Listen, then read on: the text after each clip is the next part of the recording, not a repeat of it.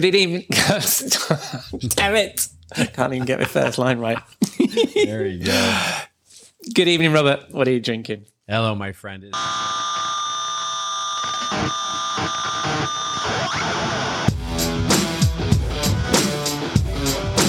Hello, and welcome to episode 52 of Rockstar CMO FM. The M is for marketing, and the F is for well, you decide. As you're probably wondering, does the world need another effing marketing podcast? I'm your host, Ian Truscott, editor of Rockstar CMO. If you're new to the show, this weekly podcast serves as my excuse to chat with friends, marketers, writers, and CMOs I've met through the Rockstar CMO publication and my career as a marketing leader at various B2B vendors and as a trusted advisor to clients working for agencies as an analyst and with my own firm. You can find us at rockstarcmo.com or rockstarcmo on Twitter and LinkedIn. And I'm Ian Truscott pretty much everywhere. This episode was recorded on Friday, the 5th of March, and it's our birthday. We've been doing this a year. I admit I've hidden some of the early episodes. I think I was talking to the wrong end of the microphone and probably putting off new subscribers. And don't worry, those guests all came back, and thank you to everyone that has been on the show, and of course to you for listening. I hope you've had a good week and you are well, safe, and staying as sane as you feel you need to be. In a moment, I'll be chatting with Jeff Clark as we discuss if a marketing trend or technique is a one hit wonder or wonderwall. This week's interview is with Ian Lowe, a returning guest, and we chat about his new gig as CMO at Essential Accessibility. And finally, I again join Robert Rose as we close the week with a cocktail in the Rockstar CMO virtual bar.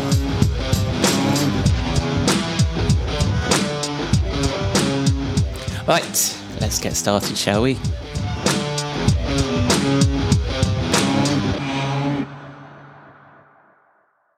Right, on to our first segment. We marketers love to be down with the cool kids dancing to the latest sound, but will that tune stand the test of time? Each week, my chum, Jeff Clark, Rockstar CMO advisor and former SiriusDecisions Forrester Research Director, joins me in deciding if that marketing tune, topic or technique or trend that everyone is talking about is a one hit wonder or wonderwall.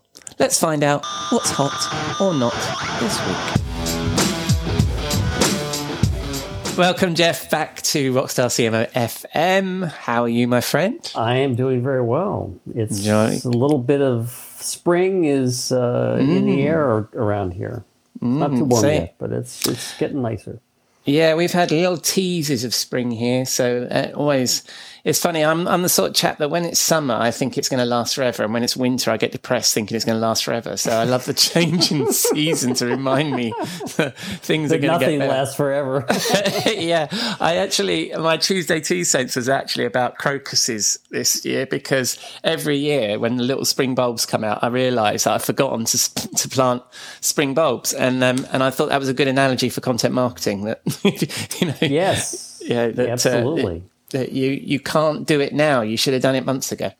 But anyway, that's a bit of a diversion because I think this week um, I think we're going to break our one hit wonder or wonderwall slot because I think the topic that I'm going to suggest is neither of these things um, because my Twitter feed quite often actually uh, because, probably because of the nature of the people I follow is uh, there's a big debate about marketing education about the fact that most of us marketers are pretty much a self-taught bunch, um, and you know that I am, and I'm self-taught by all these books behind me that uh, yeah. nobody can see. oh, and see. I have my my yeah, and nobody can see the books because I actually am where my books are too. So Yes, um, well, nobody can see because we're not recording the video, to be honest, Jeff. So, so, so, um, and I've, I mean, my own personal marketing journey, I've fairly been fairly diligent about the understanding the fact that I needed to learn marketing and did it self taught. But folks like Mark Ritson rail against that sort of thing, and especially as you know we're a noisy bunch on on um, on social media, and you, there are a lot of marketers that don't really know much. There are a lot of people on social media, shall I say, that have a lot to say about marketing and don't really have much to back it up. Uh, what say you, sir, Jeff? In your experience, what's what's your view of people that have a formal marketing education, and is it a must? Is it something people need to do? I tell you, you know, it's like um, I probably shouldn't admit, but no, I, I know nothing about marketing. No. Um, but it is. Um, We- so yeah, are we, are we we reaching the end of this series?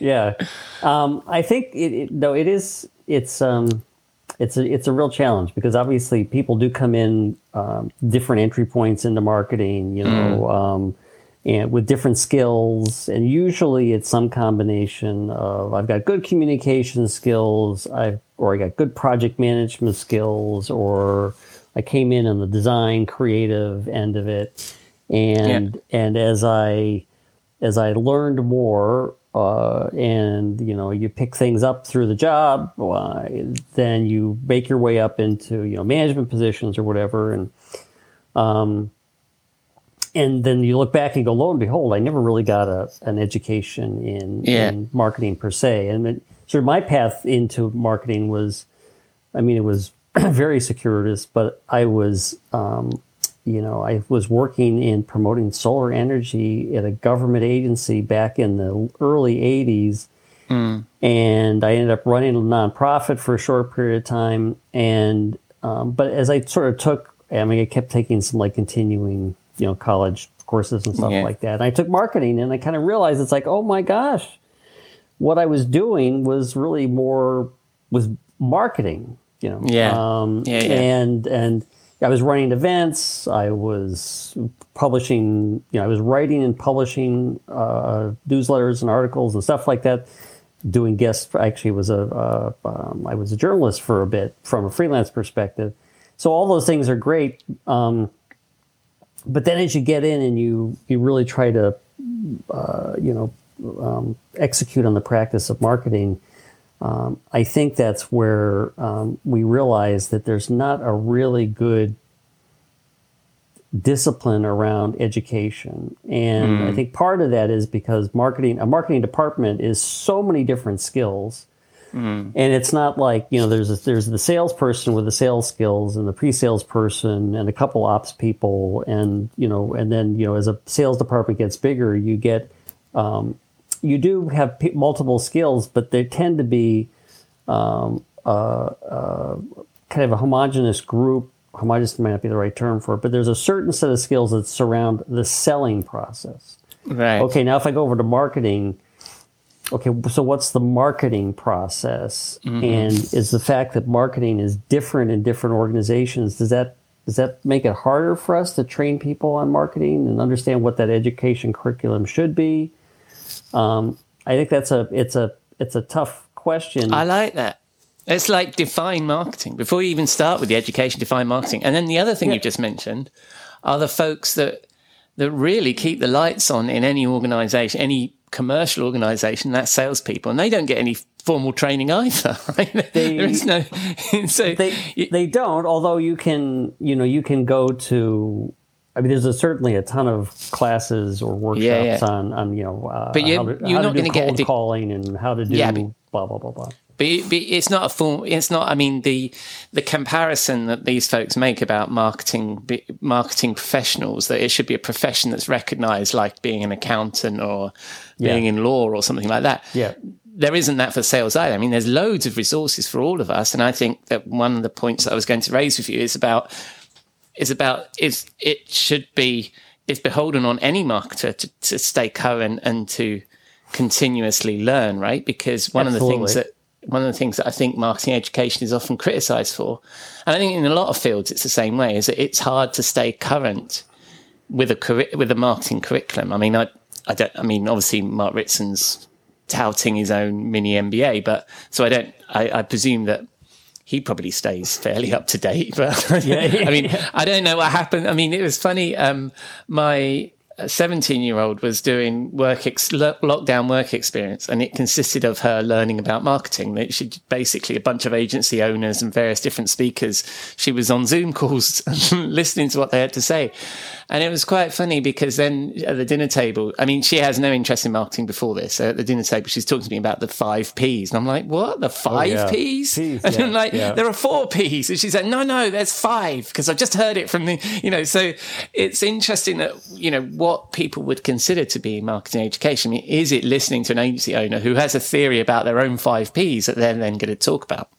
Well, that so you're bringing up. Uh, there's two two points to, to uh, jump on there. So one is that yes, every every marketer, just like everybody who's who's trying to create a career, um, Yeah. does have a responsibility to do their own self education and Yeah.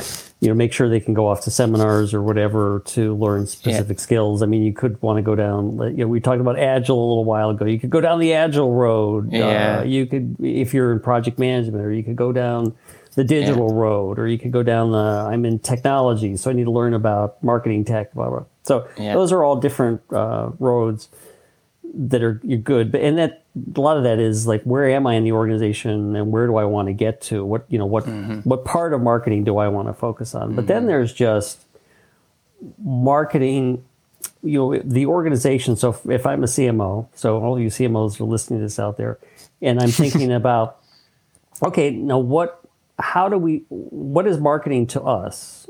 And i Yeah. want to make sure that everybody in my team understands how we market. And and you know one of the best examples i can think of this actually is in sales because i worked for a company that um, they kind of uh, well they want to develop their own sales culture they want to develop their own sales processes and so they would pull from different um, uh, you know different subject matter experts that had created certain things. Like how do you engage hmm. somebody in a conversation? How do you do demos? How do you manage accounts? Blah blah, blah.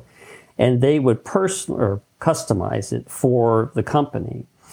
And and and actually as a marketer i participate in a lot of the training because that, this was really helpful to mm-hmm. understand what the selling process is like at the company and the fact that hmm. we do things a certain way that we're proving you know works for us. Yep. i mean it's not Yep. we're just somebody's opinion that i want to do it this way or that way. It's like we're trying things we prove it out. Now let's well, let's get everybody on the same page. And i think you should do the same thing in marketing. It's like are we focused on account engagement? You know are we uh, you know are we trying to big big um, you know thought leaders in projecting brand? You know what what is the thing that's or things that are important? And make sure you know it's like everybody gets that that level of marketing training to get them up to speed uh, with that and there are i was going to say and there are basics about how to understand Yeah. customer needs, how to communicate to customer needs, how to you know, pers- you know Yeah. there's just there are lots of things that that people who are uh, neophytes do need to learn, and whether they do that through you know Yeah. a one-on-one course or whatever, learning the four P's, five P's, I mean, whatever. Yeah. Yeah. What do you? But um, the the thing I don't quite like about the discussion is the negativity of the the my marketing education, a bit like being an accountant or a lawyer, is a gateway to the profession. Whereas a lot of people I've spoken to, and by the sounds of things, you included and me included, took a circuitous route into marketing, and I think we brought with us, as long as we we did our did we learned the marketing basics, we brought with us a, a diversity of thinking, but also I think that with a lot of the people that I speak to, I'm not sure that you know they would have got a college education in business or marketing at that time in their lives, and that actually marketing as a profession. I mean, it's it's it, you know it's it's a it's a it's a diverse profession, particularly a lot of women in this profession. And it's, do you think do you think that there's a bit of a piousness about creating a gateway into this profession with this this education thing? Yeah, and I and I and one of the things that made me think of is that it, when I was um, learning about agile in its application to marketing, so agile processes i- is that what was different from development, where agile had um, basically had started, Yeah. and marketing is that in development, people there's like this concept of the T-shaped skill set. You know, there's a mm-hmm. lot of people that have similar skills in you know coding in particular languages Yeah. or particular applications, and you can kind of move them around mm-hmm. into different uh, work groups focused on different components of the of the software package. Mm-hmm. Okay, so now I move into marketing, and it's like, well, if I'm going to run a Yeah. campaign, I need a product person or a solution marketer. I need a writer, or I need a designer, or I need a digital person. I need a da, da, da, you know. So all of a sudden, I'm realizing I've got the, all these various specialized skills that bring Yeah. their um, their their effort, their their energy, and their efforts to a campaign.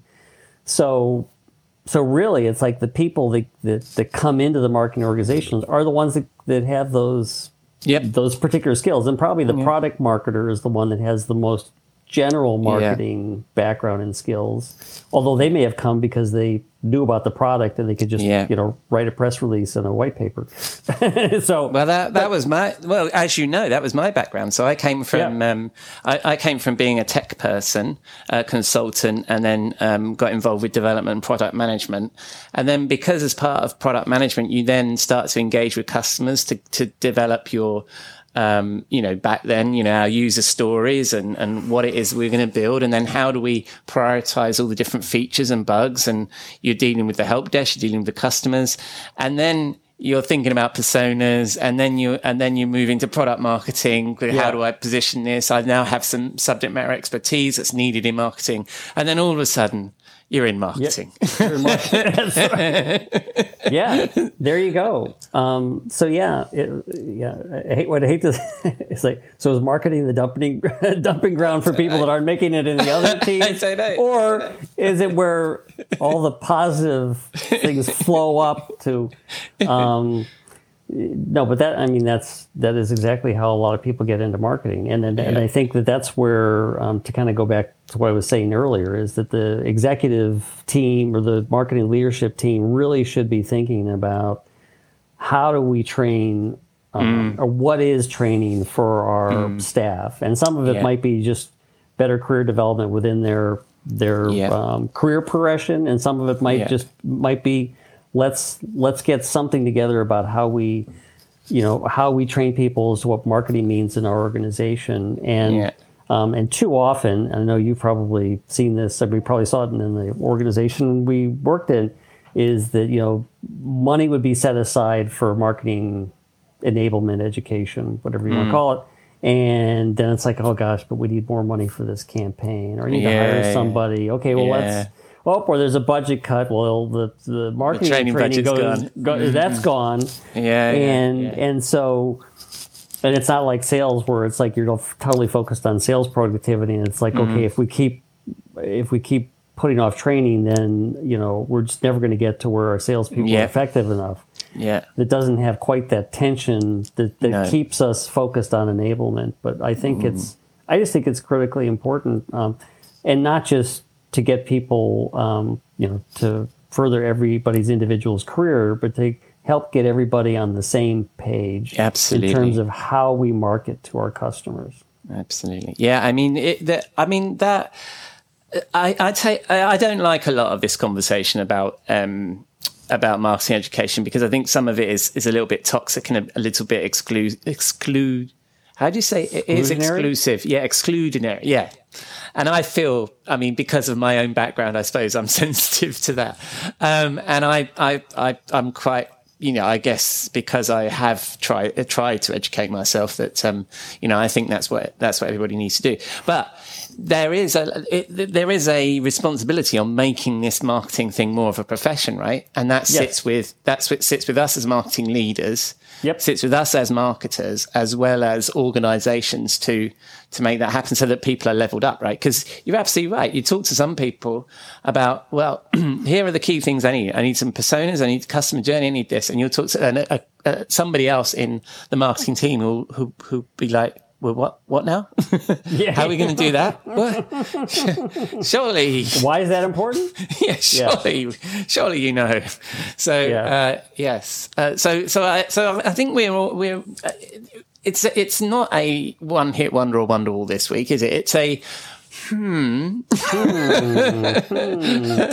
I, I think it, it, it, it's like I, I mean, in my whole career, I think people have been talking about marketing training, and it's like it just never has been taken seriously enough. And um, and so the right leader at the right time uh, should be saying, okay, now.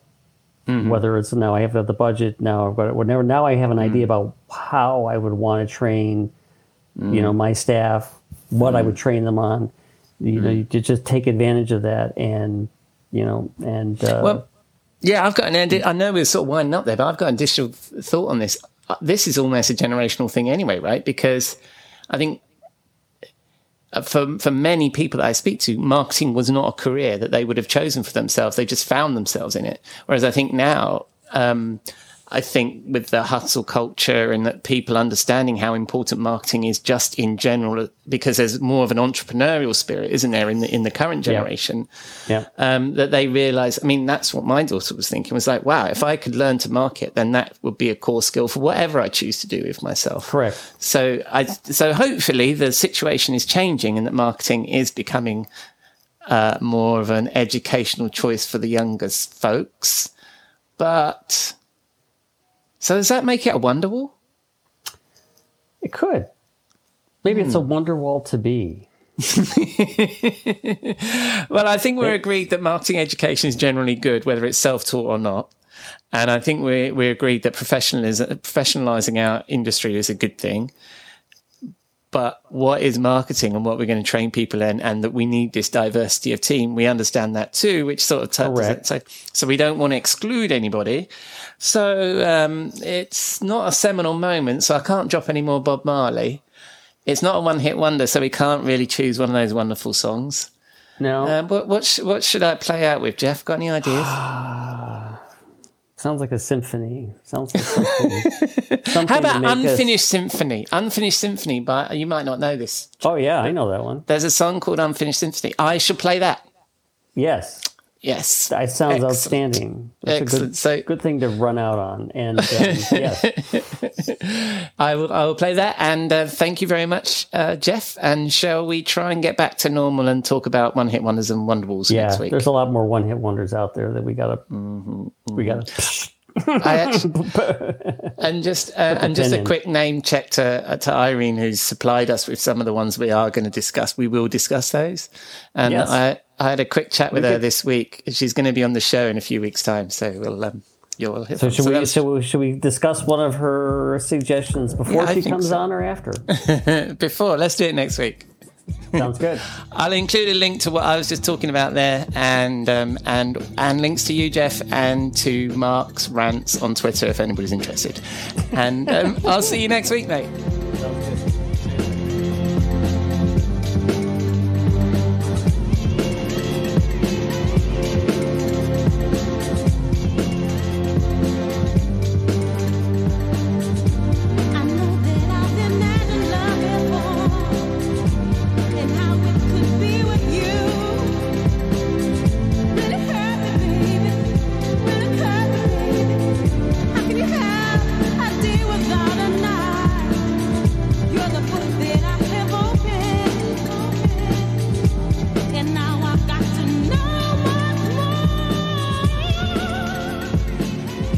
Thank you, Jeff. So, a marketing education, of course, something we all need, and we should all work to professionalise this craft, but should not be a barrier for entry to the industry, uh, but maybe a barrier to some of the opinions that we read. And the Irene we referred to is Irene Naircorn Kane, Director of Marketing at ExactTag, who suggested some topics via our LinkedIn page and who I'll be chatting to in a couple of weeks. And the tune was Unfinished Symphony by Massive Attack, definitely a Wonderwall for me, and not a one hit wonder, an absolute classic tune. Anyway, on to our guest. This week's interview is with Ian Lowe, a CMO with 20 years of marketing technology experience, who I chatted with back in episode 26. He's just stepped into the top marketing job at Essential Accessibility, and I thought this would be a good time to catch up with him. I hope you enjoy this conversation.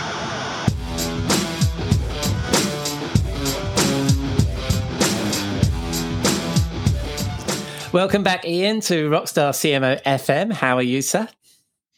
I am doing great. Thank you very much, Ian. It's uh, wonderful to be back. Yes, and uh, congratulations on the new role, which was you know Thank the you. reason why. I mean, there's any reason why you can drop by and chat to us, but I thought this was a good chance to chat to you. Um, so tell us about this new gig. What are you up to? Yeah, absolutely. So Essential Accessibility has uh, been around from since 2008, uh, but have uh, taken the chance with the, the new market dynamics to really take a run at some really strong growth. This is a fundamental and necessary need in the market, and uh, they're very well positioned to take advantage of it. Um, I don't know how much you know, Ian, about the accessibility space, but accessibility and digital accessibility, web accessibility has been around for a long time. People have been aware of it. But regrettably, a lot of them have thought about it more as like a checkbox in their RFP. Yeah. And, you know, they're implementers, they deliver some code, like, oh, yeah, this is WCAG compliant. And they go on their way and nobody really thought about it again. And that all changed a couple of years ago. There was a, a user who was trying to use Domino's.com and, and couldn't order the pizza, Mhm. couldn't get to the, the public good. That led to a lawsuit, went all the way up to the Supreme Court of the United States. Uh, they came back and said, um, yeah, in fact, you have to be accessible in your digital channels, just like a brick and mortar website. Right, right. And that has really changed the dynamic in, in North America. There's been a, a tremendous amount of private litigation, a private enforcement of ADA. That's really where is the awareness. And so there's been some organizations who've always cared deeply about accessibility, always cared about, you know, that 15 to 20% of the audience who's affected, all of their family members who care about accessibility. They've Yeah. known that this has been a good thing that they need to do. Yeah. Uh, and now there's a big financial concern for Mhm. most organizations. So that's driving a tremendous amount of interest in the market. Essential accessibility really sets itself apart in a couple of ways. Um, the the core of it, this is not checkbox compliance. This is about if you're an organization who has realized you need to become accessible. Uh, we have all of the tools uh, from automatic scanning, manual testing, legal guidance, uh, training, certification, VPATs. I mean, all the things that you need to be truly accessible. And then our business model is very simple. Wrap it all up in a single, uh, simple annual fee that delivers all of those. You don't need to know what to ask for. Right. We've got you covered. We're going to be able to set you up on a pathway to success. And because of that combination of technology, people, processes, uh, the simple business model, these guys are just uh, finding extraordinary success. And I'm really thrilled to be part of that. Yeah, that's good. And you're you're joining them as the CMO, and you're and they're, they're based near you up there in Canada. Yeah, head office is in uh, in Toronto, Mhm. But then we have offices in uh, a lot of our employees in the United States. Uh, we have exposure globally, really doing Mm-hmm. Yeah. doing business around the world. Anybody who cares deeply about accessibility for any reason, Right. uh, obviously, a lot of the the recent uptick in demand has, has come from the United States. Yeah, yeah, and it's something. I mean, compliance and, and web governance is something that has been close to my heart for for many years. I worked with. You've probably heard of these guys. I worked with Magus years ago, who became Active Standards and then got acquired by your old crowd, uh, and. Um, and it, and it's always been on the edge of being something that's going to be really important. Why do you think it's really important right now? I mean, you touched on it a bit there, but is it this Mhm. checkbox thing, or do you think it's something everybody should, needs to pay attention to?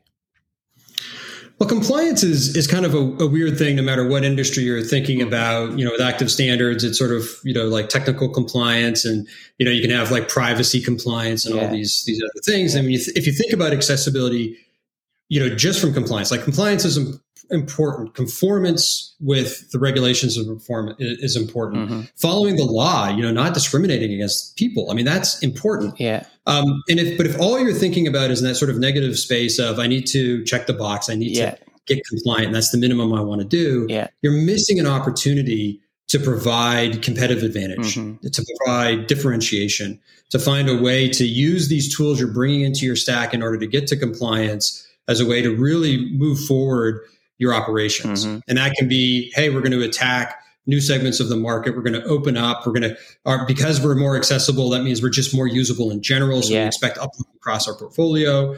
Um, but it can also mean, hey, we're going to streamline operations Yeah. It- instead of waiting until there's a problem and remediating it at the end. Yeah. It's like it's like a bug. What's the most expensive time to fix a bug in code?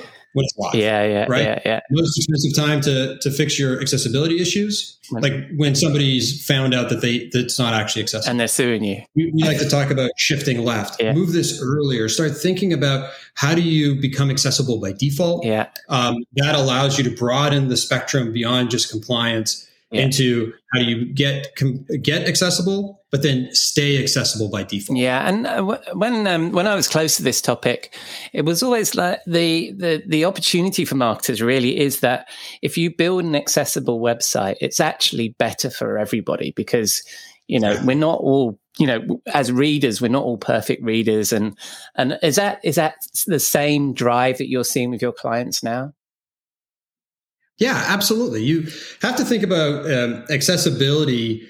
Um, is the the thing about like how do I make an experience, whether it's digital or real world or whatever? We focus on digital, Mhm. obviously, and, and web experiences and app experiences.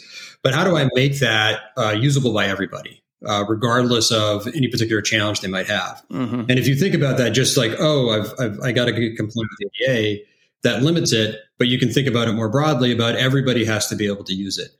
If you build an accessible digital experience or an accessible app, then that will make it easier to use and more beneficial for all users. Yeah. Um, because even like a user who has a disability, somebody who has a temporary uh, experience Mhm. that you know they have a, a restrained mobility because of a broken arm or something, but just regular everyday users who are going to find it easier to navigate and use your experience because it's built Yeah. to be used. Yeah. yeah. Um, and in that way, you can sort of think of usability as a subset of accessibility. Right, right. So it just makes it easier for everybody.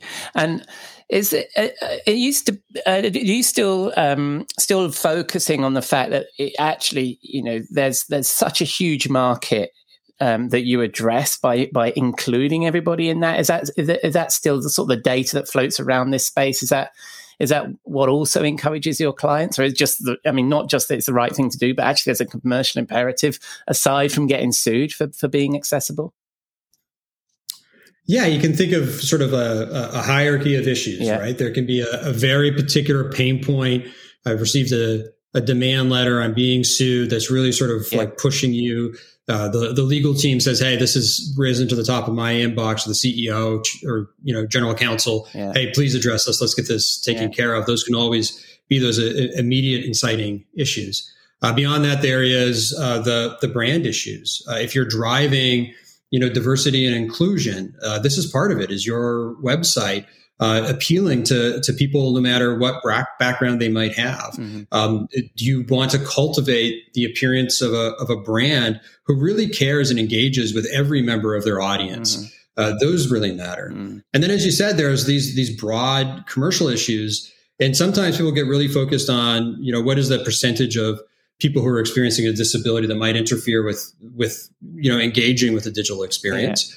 But it's uh, as I mentioned earlier, it's not just them; it's the people who care for them Yeah. are going to care about accessibility. Yeah. They're going to be looking for what are the apps and experiences uh, and websites and so on that are going to support the people I care about. Mhm. And when you start thinking about, okay, so there's, you know, this, you know, depending on the statistic you look at, 17%, 20%, 24% Mhm. Of the, the internet audience who are experiencing some kind of disability. Yeah. And then you think about, well, what about their friends and family and their caregivers? Yeah. What is that audience? It- you start racking up, you know, potentially trillions of dollars of annual spend of people who care about this issue. Yeah. It becomes part of of how you want to establish. So I think there's a hierarchy of needs, Yeah. some people are coming in at different levels. Yeah. Uh, but it all comes back to this idea of do you truly want to uh, become accessible? Mhm. Uh, then there's a, a variety of tools you can bring to the problem and help you ex- get to that experience, that accessible experience faster, Mhm. and then stay there and not have to deal with Mm. the pain Mm. of remediating after the fact. Yeah, so it's a part of uh, every organization's social responsibility. Then, I mean, a lot of companies nowadays are talking about uh, social issues like sustainability and stuff, and it's just a part of that Mm. program. Then, Yes, right for, for some organizations, and we encourage that. I, like I said, there's a, a variety of things that might bring you to the table, Yeah. and I don't want to, you know, talk down to those organizations who are only thinking about it now for the first time because they received the demand letter. yeah, There's a lot of things in our life where you know a particular Yeah. need brings us to the table, and we start realizing how important it is and the broad touch points it has. yeah, Um, but certainly for organizations who think about their social responsibility and their engagement with all types of audience, regardless of background, it's important to consider accessibility as part of that journey. Mm, it's a fascinating topic, and as I intimated there, it's something I've been close to in, in previous roles and stuff. But back to you and your new role. Um, you, like a few people actually I've spoken to on the podcast, you've been recruited during the pandemic. How, how was that experience for you? Well, the the pandemic has been you know so unusual for for everyone. Here in Canada, uh, where I live, we've gone through sort of you know these phases of a, a little less lockdown, a little Yeah. more lockdown, and sort of we're all just sort of living our best hermit lifestyle. I love that. Um, living our best hermit life. it's exactly the same here in the UK. Absolutely. We're living our best hermit life. Um, and so, so we're all uh, wrapped up in that. Mhm. And what's been interesting from a business perspective is when this first set in, you know, back March, April of last year, I think everybody kind of, you know, uh, tensed up Yep. uh, from, a, from a business perspective.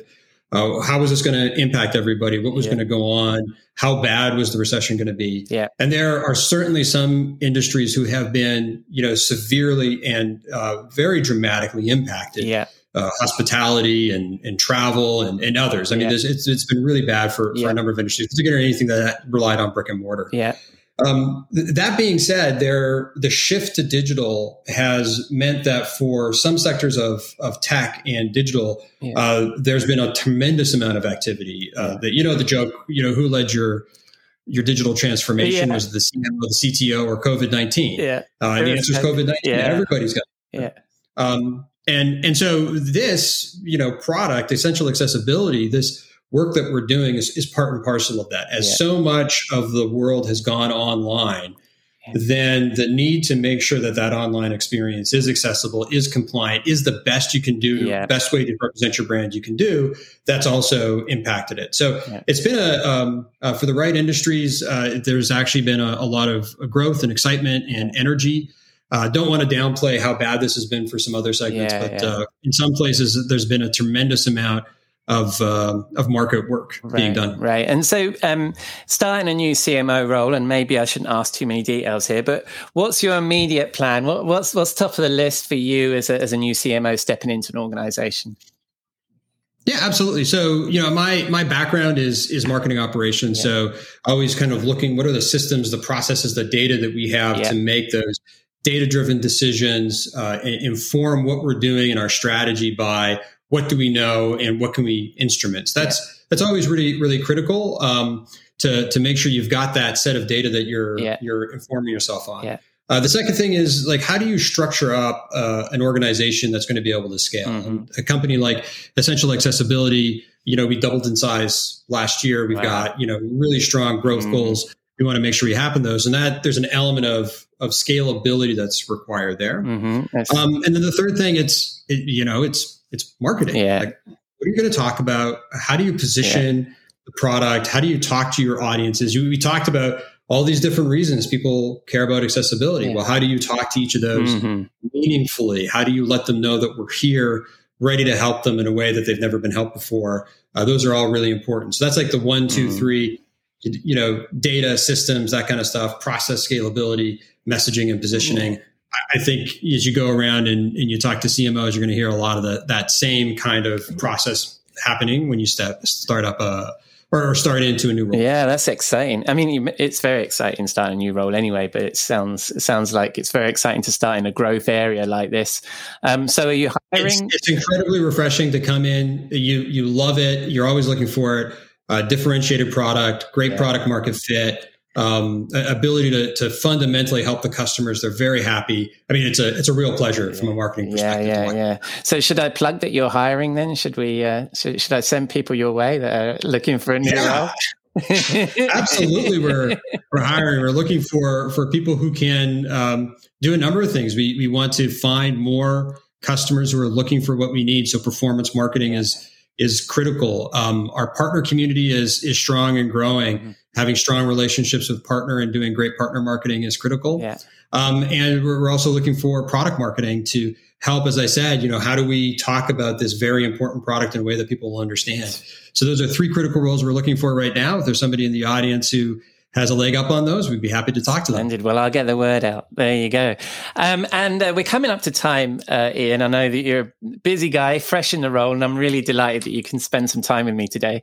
Um, but um, you know that at the end of every interview, we talk about the uh, Rockstar CMO swimming pool, the portal to hell for all the all the things that we love about our well we hate about our industry that we love. Um, and last time and i thought this was delightful you threw monolithic marketing technology in our swimming pool. And i love that every time i talk to a tech somebody who works for a tech company they're always chucking technology into the swimming pool. Um, but what i really liked about what you talked about there and i just wanted to go over it uh, uh, re- re-mention it here is you talked about marketing technology as the bicycle of the marketing mind. Mhm.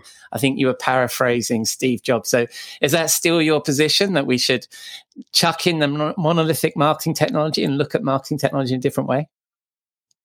Yeah, ab- absolutely. So, uh, yeah, that that analogy I had, uh, Steve Jobs famously said the the computer is the bicycle for the mind. Yeah. It, it's not about replacing the mind. It's about helping it go Yeah. faster and further with the same amount of Yeah. energy. And that's how I look at marketing technology. It should the the hard part of marketing great messages to audiences you understand. You know, uh, constantly engaging with that audience, finding out what works, really getting the pulse. Yeah. That's not going to go away. You're never going to be able to just AI your way out of that problem.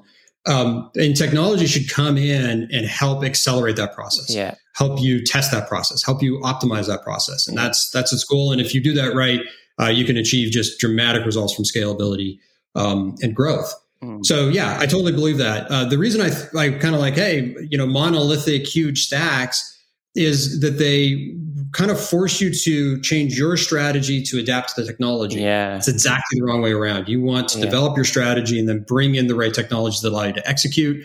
And you want to have the flexibility.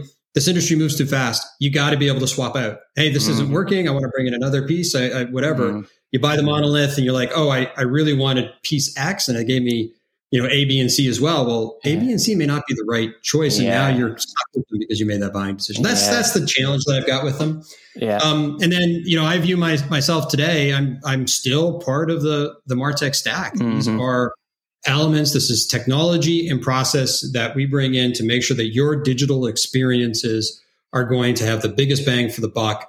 Um, that are going to be great. They're going to be accessible. You're going to stay on the right side of the law. Mhm. It's going to be amazing.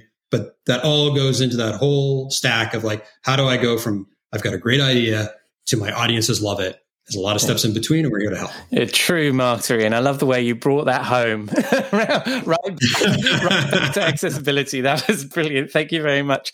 Um, and and also, you've already shared that you're reviewing your Martech as part of part of this gig. So so that's great insight. Thank you very much. Thank you very much for your time, Ian. I hope uh, hope you enjoy the rest of your day, and I hope to speak to you soon. Yeah. Absolutely. Thanks a lot, Ian. I really appreciate the opportunity.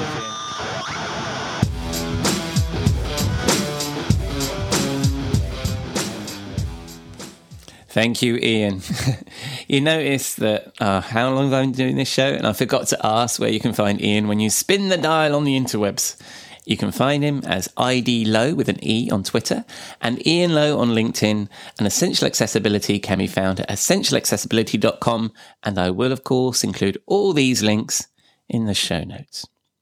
A year on, we're still in lockdown here in the UK, so it's that time of the week to get transported away from my home office with a cocktail and join my friend and content marketing guru, Robert Rose, in the Rockstar CMO virtual bar.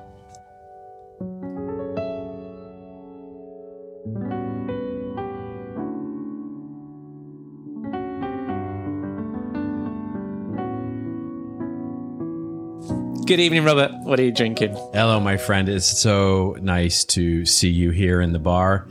Uh, and, you know, this, it just feels like it's March. I mean, that's crazy to me uh, that it's already March. If, you know, if 2020 seemed to be interminable, the, the 2021 seems to be flying by. Um, in any event, uh, uh, we are we are going to uh, celebrate here with a little bit of uh, uh, of a hot drink, not a hot like temperature hot, but a but a heat as in spicy drink.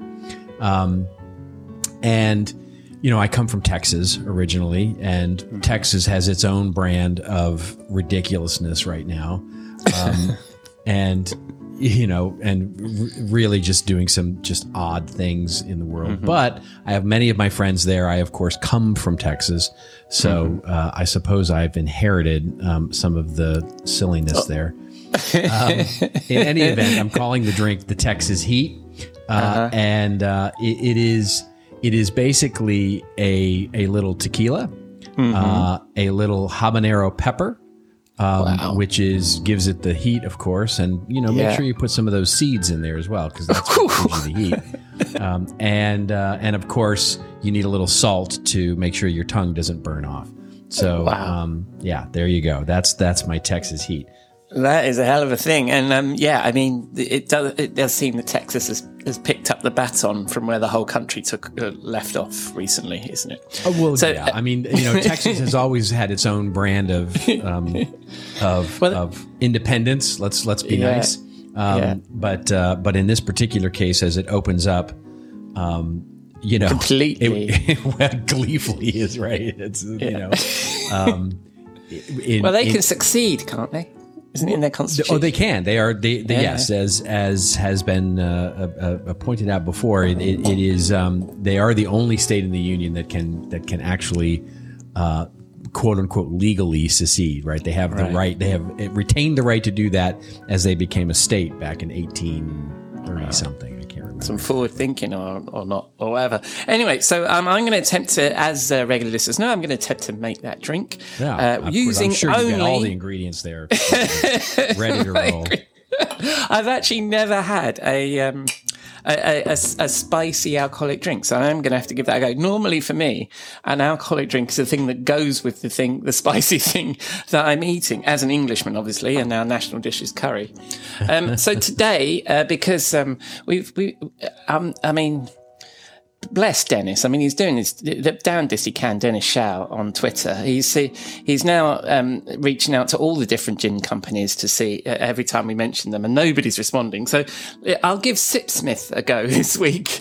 Um, I have a nice little bottle of Sipsmith that my, it doesn't have a particularly it doesn't have a popper on it. It just has a little screw cap. Uh, that my wife bought me. That, very nice London dry gin. It's very similar to. Um, Tequila. Tequila. Yeah, in a way, in that you drink it regularly and I drink this regularly. I mean, it's a.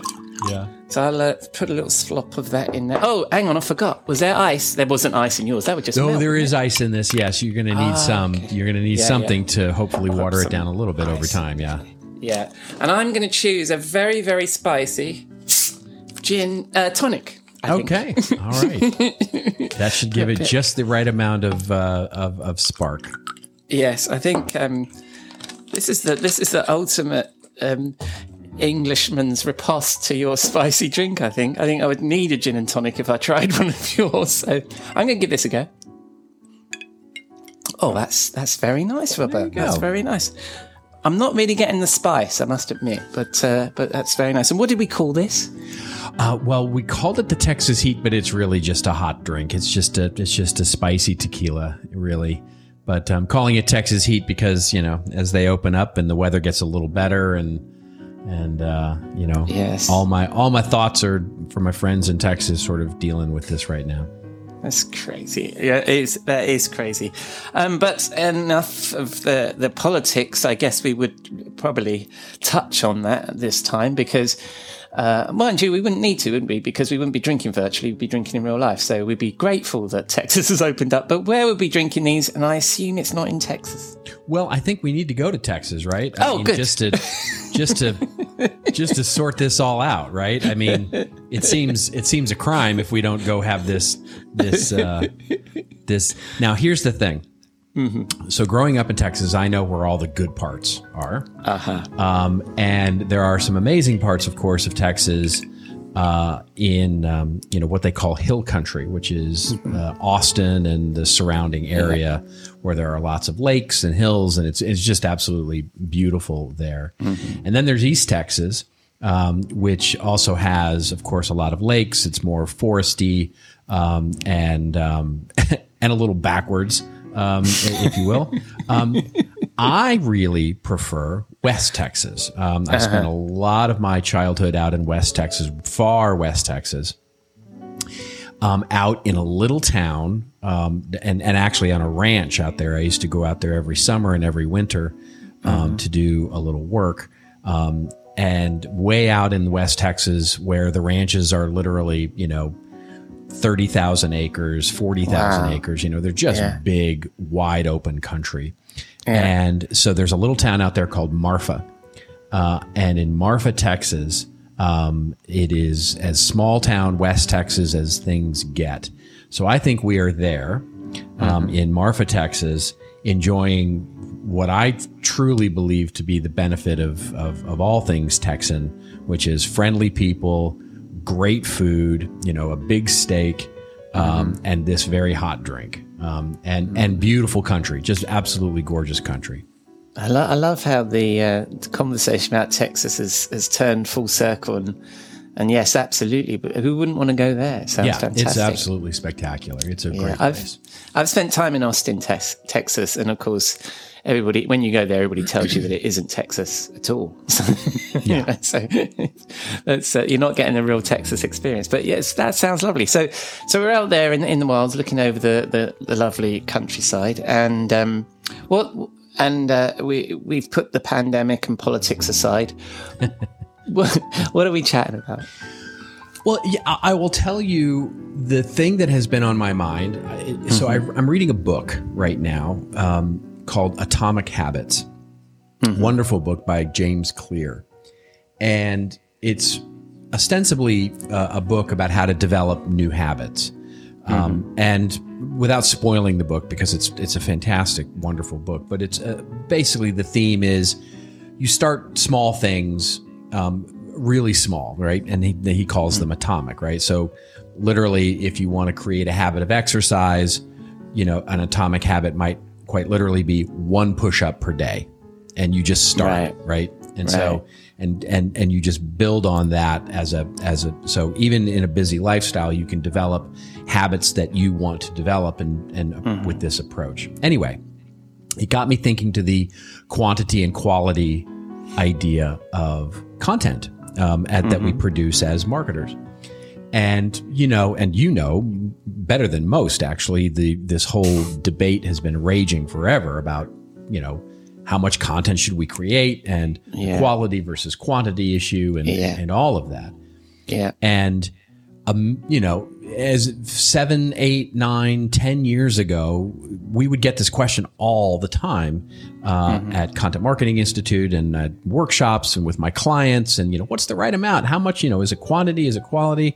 And there would be Yeah. debates online and stuff like that. And my answer to that used to be that I would say something like, well, you should produce as much as you possibly can while maintaining a standard of remarkability or or or Right.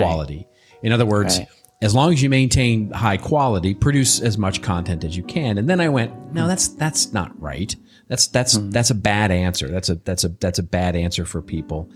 And so what I used to then say up until literally I mean, last week when I started thinking about this book and, and, and everything, which was uh, produce as little content as you can that still meets your goals. right. Um, and you know, and the thinking there is like in a world where you know no one says I have too much time on my hands. You know, Yes. especially in marketing, it seems prudent that we would focus on producing when we did produce quality content to produce the highest quality content in the Yeah. balance with everything else you have to do in your life. yeah. And and what I've realized is that that advice is not good either now. um, and so he tells this story. James Clear does in the book. He tells this story of this professor um, at the University of Florida who ran this experiment with his photography class, and he divided the class into two groups. And one group would be graded solely on how much work they produced. In other words, how many photos they produced. And if you produce more than 100 photos um, in the in the time frame, you got an A. 90 photos a B. 80, uh, you know, and so on and so forth. yeah. And then the second group would be graded on excellence, right? So they could only turn in one photo, but to earn that A, it had to be a perfect photo. And you can guess where this is going. Team Yeah. Quantity ended up producing the better photos. And the reason why, of course, is because these students they tried all kinds of things. They, you know, they experimented with composition, they experimented Yeah. with lighting, darkroom techniques, all these things. While Team Quality spent all their time sort of reading books and analyzing, Planning. and, and Yeah. trying to, you know, Yeah. analysis paralysis to make what what makes the perfect photo, and it Yeah. ended up taking like one or two or ten pictures, and then basically, you know, uh, failing, you know, to do it in the number of of, of Hmm. output. And so, what it reminds me of is is that the question itself is flawed when we say how much content should we create, because what we haven't done in that question is define what content creation is. In other words, one of the things that we need to make sure that we don't conflate is ideation and creation with publishing. In other words, what we what we usually mean when we say how much Yes. content we should should we create is how much content should we publish out Publish. because quite frankly in business everything gets published You know what I mean? It's like, Yeah. you know, when we spend X hundreds or thousands of dollars on that blog post from that freelancer and it comes back and it's awful, well, we still publish it. We paid for it, so we might as well publish it, right? Yeah, You yeah, know, yeah. or that white paper that we got that oh. subject matter expert in the company to write. It's awful, but we rewrite Yeah, it the best we can and publish it. Why? Because Yeah. we need to. We we got to get it out Yeah. there. And so And the hamster wheel. Um so the answer my answer now is a little different right my answer that i've now come to the conclusion to is yes create as much as you possibly want to or an experiment and play and you know create all these ideas and have them on your desktop but publish only those that you need to create the impact that you want to create. And that's the difference. Um, and i think that's a better approach all the way around. One it reflects how i work um, and i find the most happiness in which is you know somebody asked me on a facebook post they said you know how long does a blog post take and I, I, my response was, I don't know. I've got a few on my desktop that I've been working on for 10 years and I'll let you know when they're done. Right. Yeah, yeah. And so that's the, that's the real key is, is that, you know, separating this idea of creation and publication. Does that make sense? Yeah. Oh, I love it. I love it. a couple of um, in really interesting things popped into my head around that. Apart from the fact I liked both of your first uh, answers, but this middle one is good too because I really like the idea of of the minimum amount of content to achieve your goals. A bit like the minimum viable audience thing that Seth Godin talks about. Um, that's that. I thought that sounded great, but I think what you're saying is absolutely right. Produce, but don't, but but make that difference between producing and shipping. Now the issue then, of course, is then you get the freelancer to write the blog post, which you probably weren't that keen on the subject matter anyway, because somebody in the business said we need a blog post about X. The freelancer has a good go at it. You look at it, it doesn't, it doesn't, it's not good. It doesn't tell a compelling story. You rewrite it, and then you publish it just because you have to, right? Yeah. Your I think, model- Well, I think my first uh, answer, the funny thing is, I think my first, when, when I, when I had my first answer, it was really me Yeah. focusing in on the creation side, right?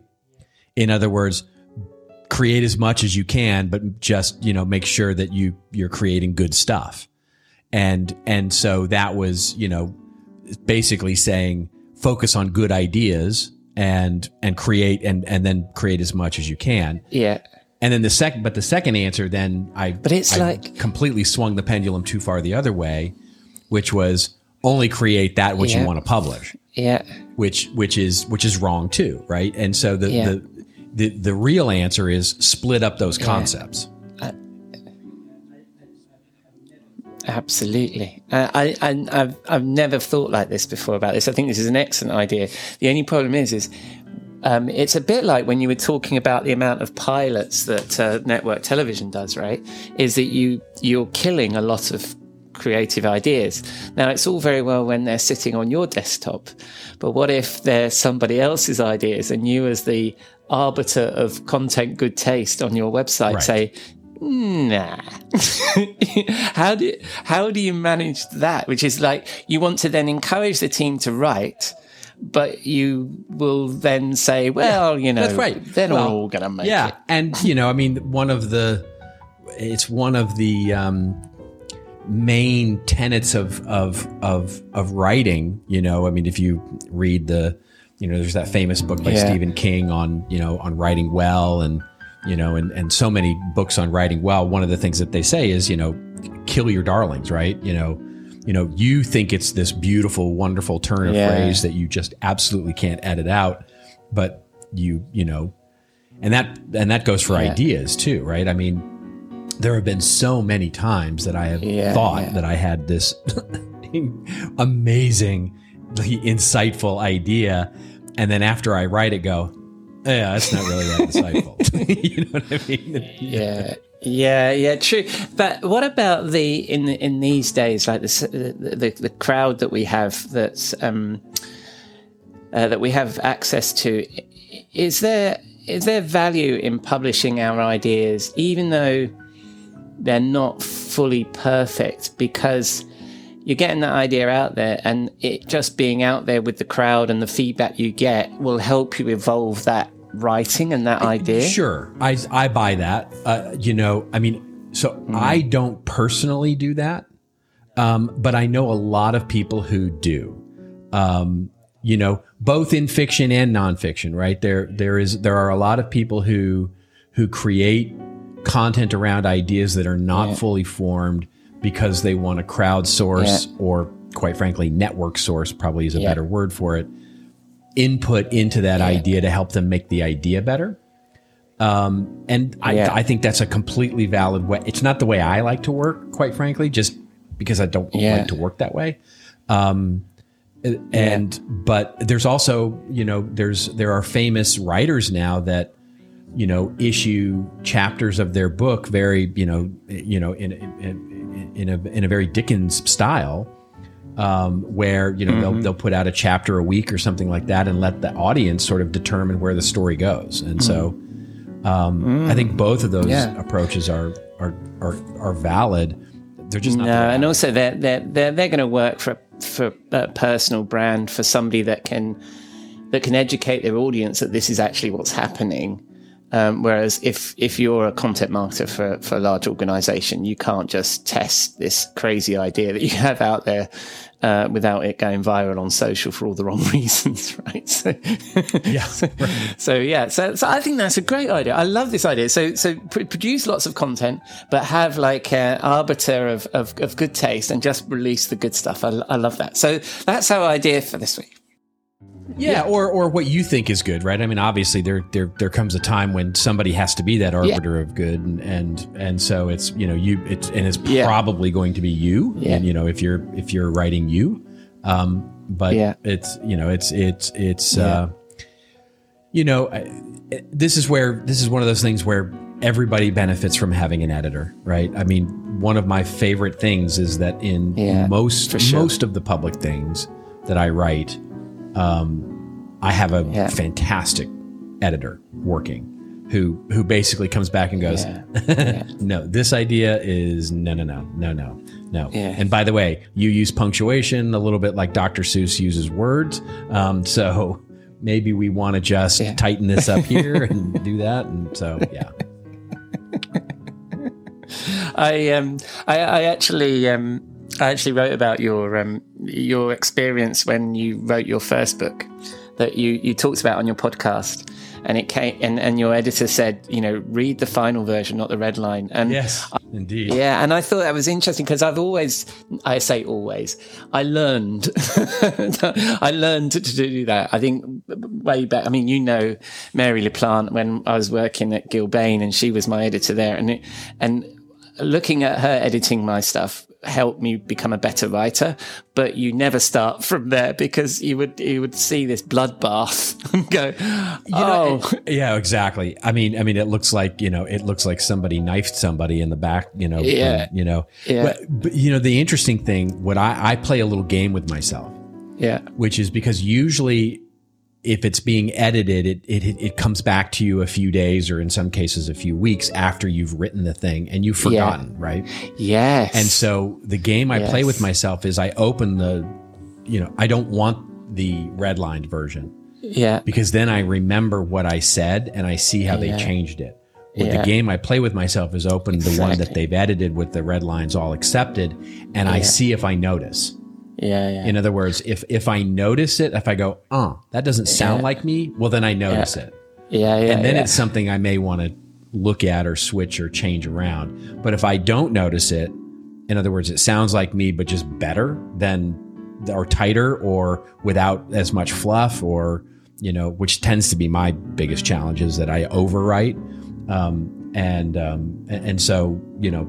Usually my stuff, you know, comes back and it's half as long and twice as good. Yeah. yeah, I, lo- I, I no, I, I, I love, I love, I love that because also if I'm editing somebody else's stuff, um, like we were editing some web pages and somebody said, I'd like to see what the web page looked like before, and I'm thinking, why don't you just judge it the way it is now? you know, and Yeah. and and I think you do that because if you look at an edit, uh, some edited copy of your own, and, and I love that game that you're playing yourself because then you realize were those ideas that precious to me really? And they weren't in, mo- they weren't, in almost no. ninety percent. If I don't notice, then of course they weren't But, that. Important, but when you right? see but when you see one of your ideas lying there stricken on the floor with a red line through its heart, you go, oh, yeah. Well, and that occasionally happens, right? I mean, you see you see something that you know they, they come back and go, "Hey, by the way, I cut this whole bit because it just was useless," and you're like, rubbish. and then you're like, "Oh, I really like that," you know. But Yeah, this is a bad day. Yeah. All right. Well, that's fantastic. Thank you, Robert. Um, uh, and um, you know, I've never written a book, and I, I think your um, uh, your advice about editing is great. And I love your original the idea that we started talking about, which is the the create lots of content but publish little, which is splendid. And you know, when you noodle on these articles for ten years and they pop out, where would people find those? well, you're very kind. Uh, you you will find anything that we're noodling on at our little uh, hole in the wall on the internet, which is of course contentadvisory.net. and um, and when they spin the dial on the interwebs, where, where might they find you? Well, on all the social channels these days, um, you know, Twitter, uh, LinkedIn are the two primary ones for anything business related. And so I'm Robert underscore Rose on Twitter and LinkedIn, however it happens. well, thank you very much for your time. And will I see you in the bar next week? Of course.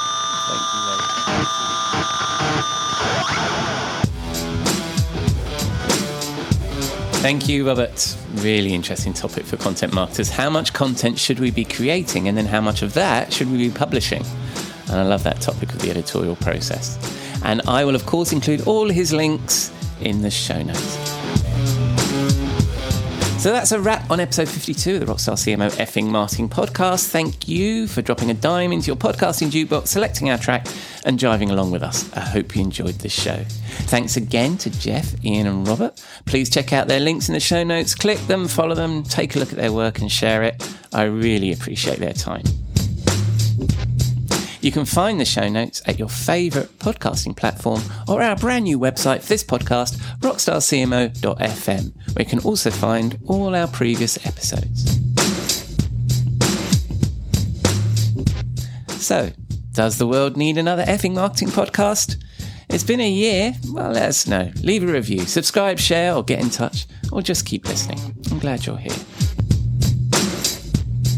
Next week, Jeff and I will pick a new topic and decide if it's a one hit wonder or wonderwall. Robert Rose will be back in our virtual Rockstar CMO bar, and I will have a wonderful conversation with Dave McGuire, founder of Radix Communications. I actually recorded it this week, and I think you'll love it. Until then, I've been your host, Ian Truscott, and I hope you'll again join us next week here at Rockstar CMO FM.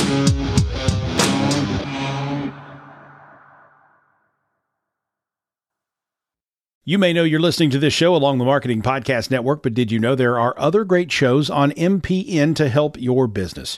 Christy Heiler hosts a fantastic podcast called Own It. Christy, tell us more about the show. Own It is all about celebrating women and non binary advertising agency owners. We talk about buying out of the Boys Club of Advertising because less than 1% of ad agencies are owned by women. And where can people subscribe? You can find the podcast at untilyouownit.com. We're also on the Marketing Podcast Network at marketingpodcast.net. And of course, you can subscribe wherever you get your podcasts. You heard her. Go subscribe. This podcast is heard along the Marketing Podcast Network. For more great marketing podcasts, visit marketingpodcasts.net.